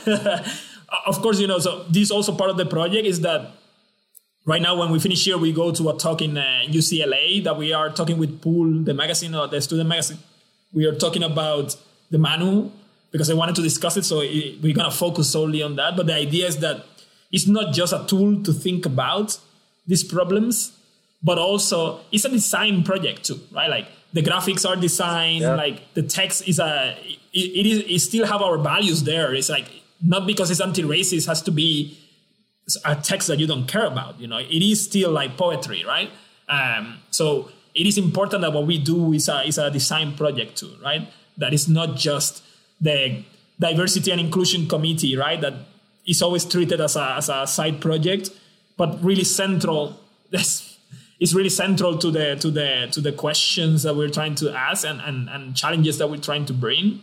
And then, you know, with the narrative architecture book, you can get them in bookstores if they're open in some of them, uh, and you can get it online also. I think like it's in a bunch of even independent bookstores. I saw like a really amazing independent bookstore in Arizona, feminist bookstore. They sell it there uh, because it's like a big distributor. So I think it's. I saw people that saw it. They bought it in Europe or in Asia. So I, I feel it's all over the place. Is it a Dutch uh, Dutch distributor? Yeah, it is a nai Press, the nai010. That is the Netherlands Institute of Architecture. Uh, publishers. Um, so it, it is, you know, it is available, uh, and it's also in Amazon. I, I, think Amazon was like half price I was seeing, so that's pretty cheap. I mean, fuck Jeff, Jeff Bezos, of course, but yeah. you know, if you're gonna save yourself twenty dollars, go for it, right? So, so uh, uh, the the I use Amazon because I have no choice most of the times, right? But um, yeah, I mean, and and we're really happy that people are reading the books and reading the manifesto and like students have written to us we're doing a bunch of workshops with different universities on the topic but always you know using narrative architecture and stuff like that so we're not there as the diversity consultants but rather like let's let's think about how design is about this it has always been about this so if we're not addressing it it's our problem right so let's engage on it in a more holistic way and more critical way so that's been it's been really cool. In Puerto Rico, the first translation of the of the manifesto was published in a like a left wing newspaper, right? So it was not even in architectural media, right? So I feel like that's a oh. That's an achievement for for for us, like going there in the real and and and we heard, you know, intellectuals and and, uh, and and authors and commentators discussing the manifesto on on their platforms, right? So that's been really like uh, rewarding, right? So it's not only this is not written for architects. Uh, With the mainstream. It is written for everybody, and even the vocabulary. If you read the narrative architecture book, it is more like some some jargon and some philosophical references that may be more obscure for some people uh, because we wanted to make a book like that. You know, it's still a work of art in a way. But the other one that is really like, you know, a project for the people, it, it is a much more accessible type of writing in a way. So hopefully, you know, there's something that comes out of it, hopefully. Well, I think people are looking for ways to to learn and to transition and stuff like that. So the more the more that people can start to make plans and have ideas actually about it, rather than just complaining about it, is is huge because I know I know lots of people are just unsure of what to do now. So. Yeah, yeah. Because I mean, I mean, you you mentioned you've been dealing with it since forever, since you went to Europe. Um, well, before, I know before, that in Puerto Rico too, right? Like since I was born, yeah. since you're small, right? Like it's uh, something that is real, like uh, latent. Yeah, exactly. And so I think people, like I haven't. I'm like i I'm a straight white guy, like I cisgender guy, like. Uh, I'm I hit all the boxes of of uh, priority and privilege there. You yeah. know, it's like I I know nothing of anybody's yeah. um, challenges. Yeah, so. but usually the question is like why, like in certain places, why everybody around me looks like me? That's the question, right? So then why, where is everybody else? And that's where we start really reconstructing everything. And it's and not to not to like slam my peers who identify like I just mentioned, but there's so many different perspectives out there. And you know i don't just want to hear different versions of my own story you know? Yeah and yeah, designs totally. that that come from same places yeah. that mine do. Totally totally. So. Completely agree with you. But okay cool. Thanks a lot. Thank you. Yeah, thank yeah. you. It's really thanks nice so much you too you. well i'm excited to see uh, what you guys do next for sure I would just like to say thank you for graciously giving us your time and your energy today. It was so nice to meet the two of you, and you've given me so much to think about. So thank you. thank you. Yeah. Thanks a lot. It was great to be able to discuss. Yeah.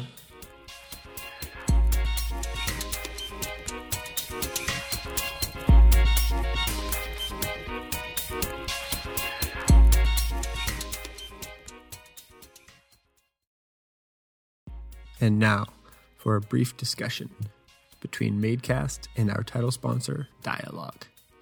Here, we discuss how the future Valley Line transit system took design hints from the vernaculars of European cities. We learn about the ins and outs of the ups and downs of the transit line, and we get a behind the scenes look at some of the highlights we can all look forward to. So I'm Sandra Renahan. I'm a structural engineer and associate at Dialog, and I work out of our Edmonton studio.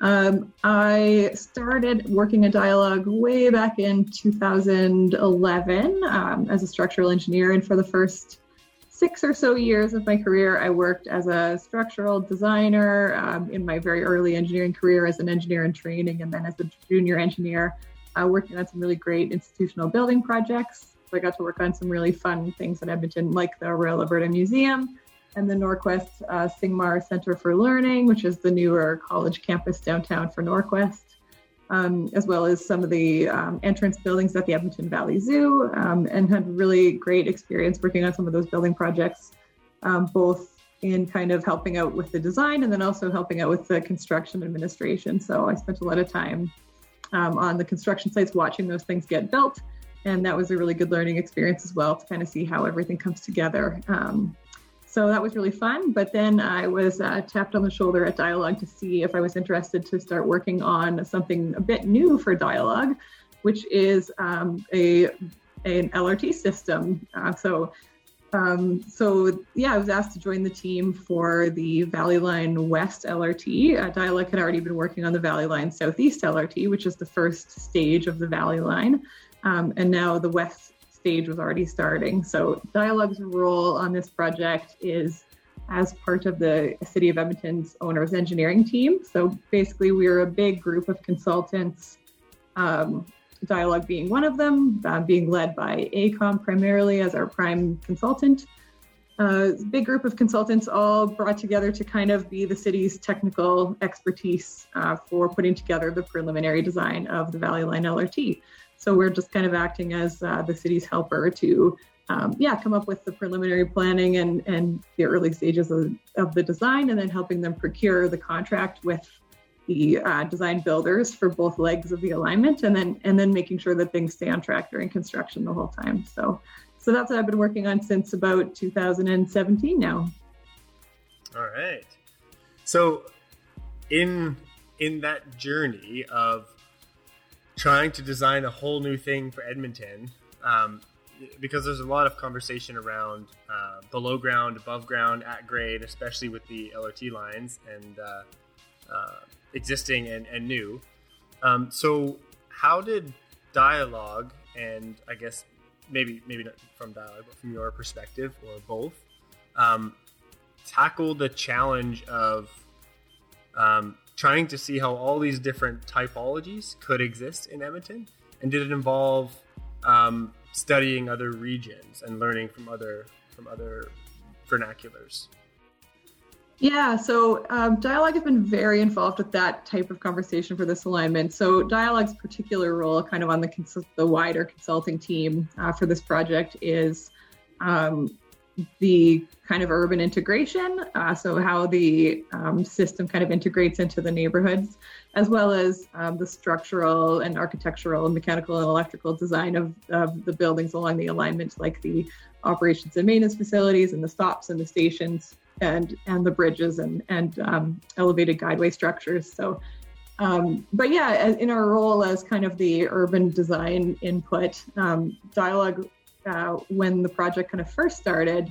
Um, in really the early planning stages, before it was even broken up into the two different stages that it was eventually broken up into, which is kind of the southeast stage and the west stage. Um, Dialog had to help the city come up with sort of a a design philosophy for the project that would kind of inform um, how how the whole design was approached for the project and how the um, the LRT was going to fit into the communities and whatnot. So um, so we came up with um, a what we call sustainable urban integration or SUI, um, and the city has adopted that for the project, and that's been really um, a, a great thing. So sustainable urban integration has been how we kind of make all of the decisions like the ones you're talking about like should should we be at grade or should we be below grade or above grade? And and how are we integrating into the streets? And how do we make sure that everything fits in? So so sui sort of is is how we integrate our lrt into communities with um, accessibility and walkability and urban design. And it kind of um, yeah addresses the question of how do we make sure when we're building transit we're also building a community.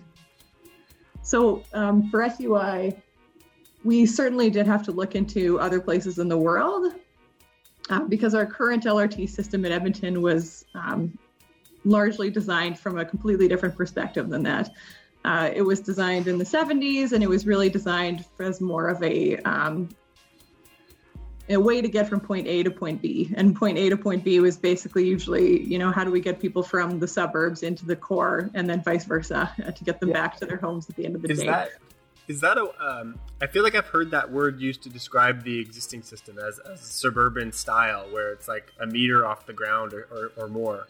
Is, is that, is that part of that?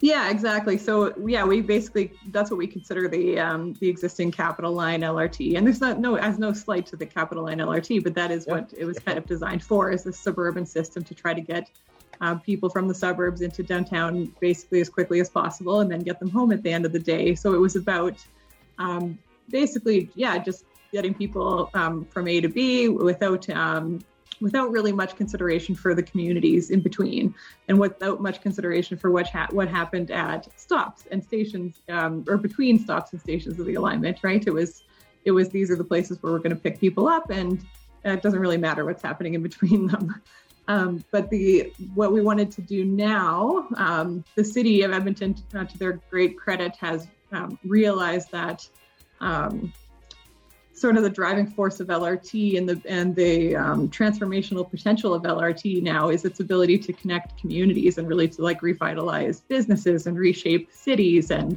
and, uh, and so now their vision is really much more about um, linking transportation with land use planning um, and connecting communities to kind of build a healthier city.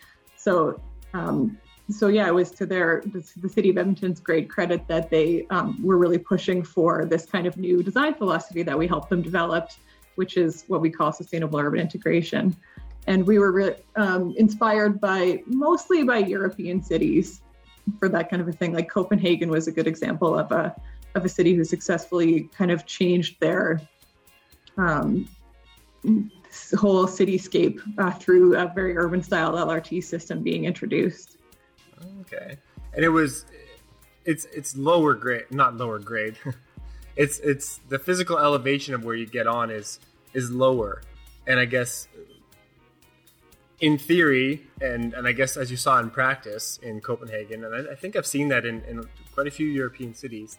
Um, does that mean it's it's going to be slower, those types of things, or is it just it's just as effective at getting people from point A to point B, like you talked about the suburban style, um, but you're, I guess you're saying it's also more effective um, at, actually like being a bit more humanistic in between the stops. Yeah, that's right. So it, it is um, it is a lower system. So it's called a low floor LRT system, which basically means that um, the distance between the floor of the vehicle and the road or trackway below it is much smaller than our existing high floor LRT system, where uh, when you go into the stations, you'll see that you know the from your platform, if you look down onto the tracks, you're looking into a big pit that's like quite a bit below you. This that's low scary. floor LRT just runs just on rails that are basically right into the street level and then pulls up to stop platforms that are only 300 millimeters above road level.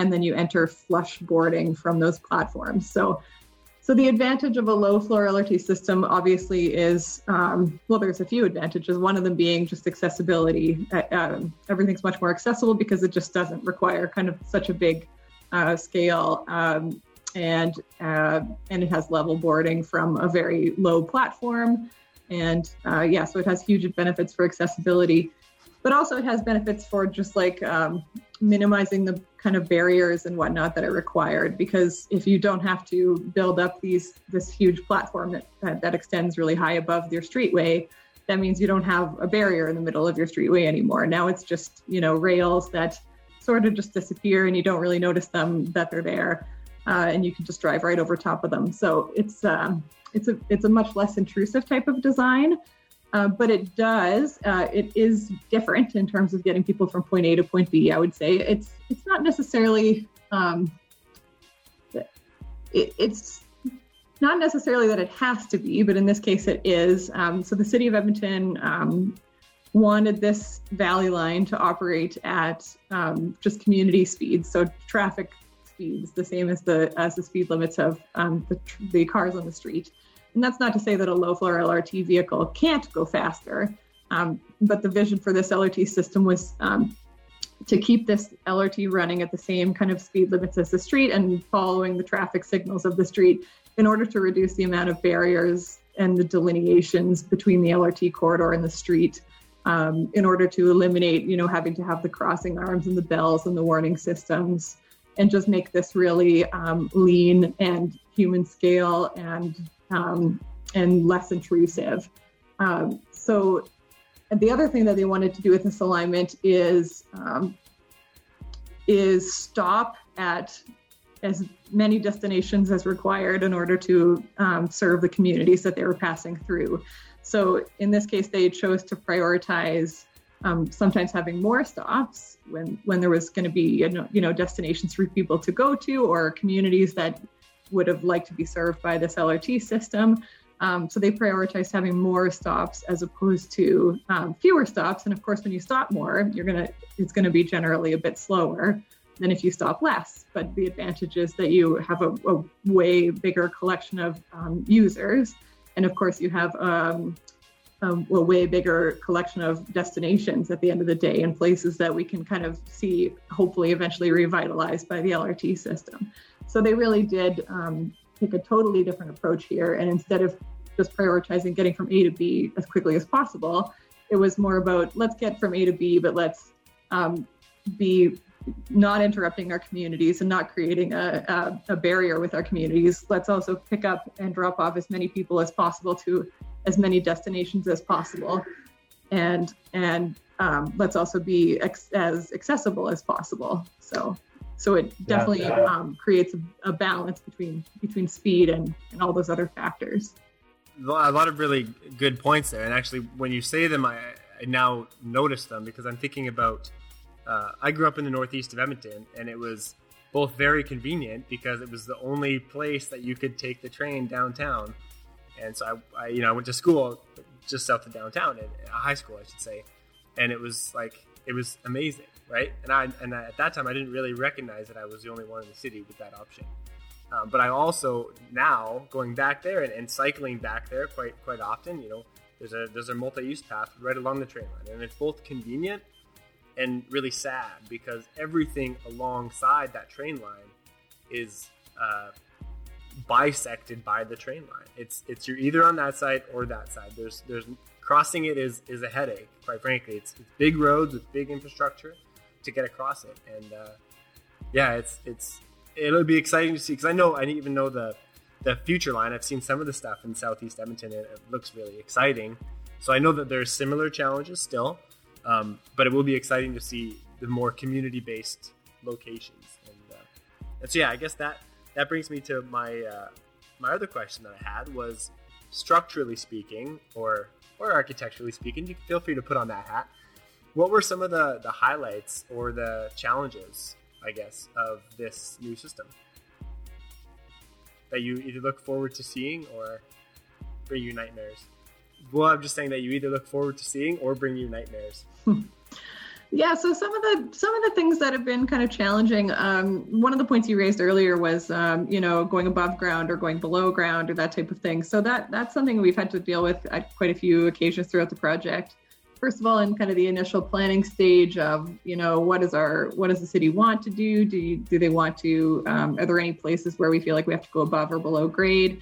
and then also um, even after kind of those decisions were made and, and for the most part the decision at that stage was no let's stay at grade there's advantages to staying at grade and that the biggest advantages being well of course compared to underground in, in that case the biggest advantage mostly is price because um, in a, a, below grade alignment would cost approximately 10 times as much as an at grade alignment when you're going underground um, particularly if you were doing that through downtown again um, what about over what about over the road is there is there a cost number there yeah, so when you're going over the road instead of under, it's probably two or three times more expensive. Um, and when you're talking now, the Valley Line is, you know, approximately, you know, more than four billion dollars as a total um, at the end of the day. So it's it's not a small amount of difference. Um, but we did, um, but that wasn't the only reason either. When you go above grade, you start to get um, obviously big structures, and and the structures are big. Like let's be honest, a, a structure to carry a big LR, an LRT system even a sleek low floor LRT system are big and and they require piers that go down to the grade and sit in the roadway and they require a big um, big concrete beam that um, holds the trackways and creates you know shadows and and blocks views and does all those things right and and they create challenges of trying to um, connect pedestrians underneath them and also keep those areas you know free from safety risks and stuff when you're in kind of these shadowy environments below these structures. So, so there's a there's a lot of reasons why the city decided to um, kind of maintain their sustainable urban integration vision and stick with being at grade. But um, but even as recently as in about 2017 or 18,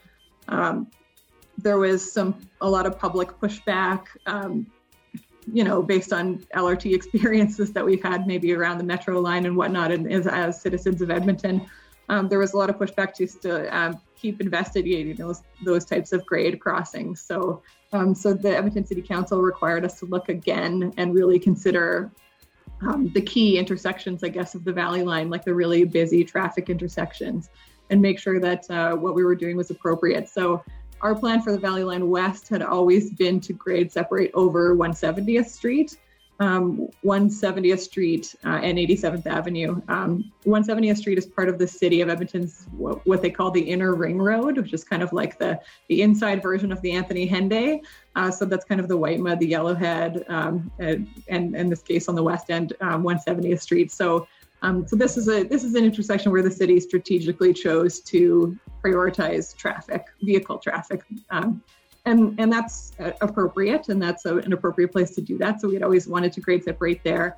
But the revisiting of um, of the uh, grade separations at other intersections that um, council had us uh, look into in, in, a few years ago uh, made us take a really hard look at 178th street as well and, and as well as 149th street and at the end of the day, um, what we ended up doing there was um, at 178th Street, it, it, became quite logical to just continue the grade separation that we were already doing over 170th Street, another eight blocks to get us over 178th Street as well.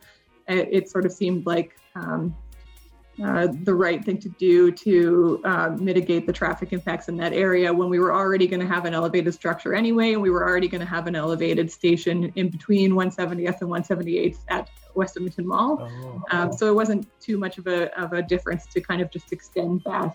Uh, but at 149th, actually, uh, there was a lot of talk about the time about um, and a lot of investigation from our side on doing a roadway underpass. So what we actually thought about doing was um, having the uh, the LRT running along Stony Plain Road at 149th Street, um, kind of as you would expect, but then having 149th Street traffic dip down below grade um, from what it does now. Uh, and kind of create this underpass underneath Stony Plain Road that doesn't exist now. And uh, that really tested our our vision for SUI because it sort of goes against you know almost everything that SUI represents. Uh, when when our we're really wanting to just stick with you know connecting communities and not creating barriers and and making sure that pedestrian um, and cycle traffic is accommodated as well as possible. And now we're putting in sort of a, a big kind of freeway style underpass in a very urban location, right? So um, so we had to do a lot of um, community consultation at that time um, in order to kind of talk those things through with the public and with stakeholders in that area, so businesses in that area as well as residents who live around there, and uh, and the overwhelming uh, feedback we got for that area in 149th Street, and the overwhelming feedback that City Council got uh, when they were discussing it in, in council meeting was that uh, the stakeholders and and residents of that area um, did not appreciate the fact that they um, might have this freeway style underpass in their community, uh, and they were really wanted to stick with the uh, the same thing we did, which was the vision for the for the um, for the corridor of just being this um, very connected, integrated into the neighborhood, um, um city building type corridor. So so that was a big challenge that we had, but um, eventually resulted in 149th Street um, kind of wanting to stay as as per the plan and follow the SUI uh, pathway. yeah. Oh, that's really cool. It's it's uh it's nice to have an insider perspective for sure.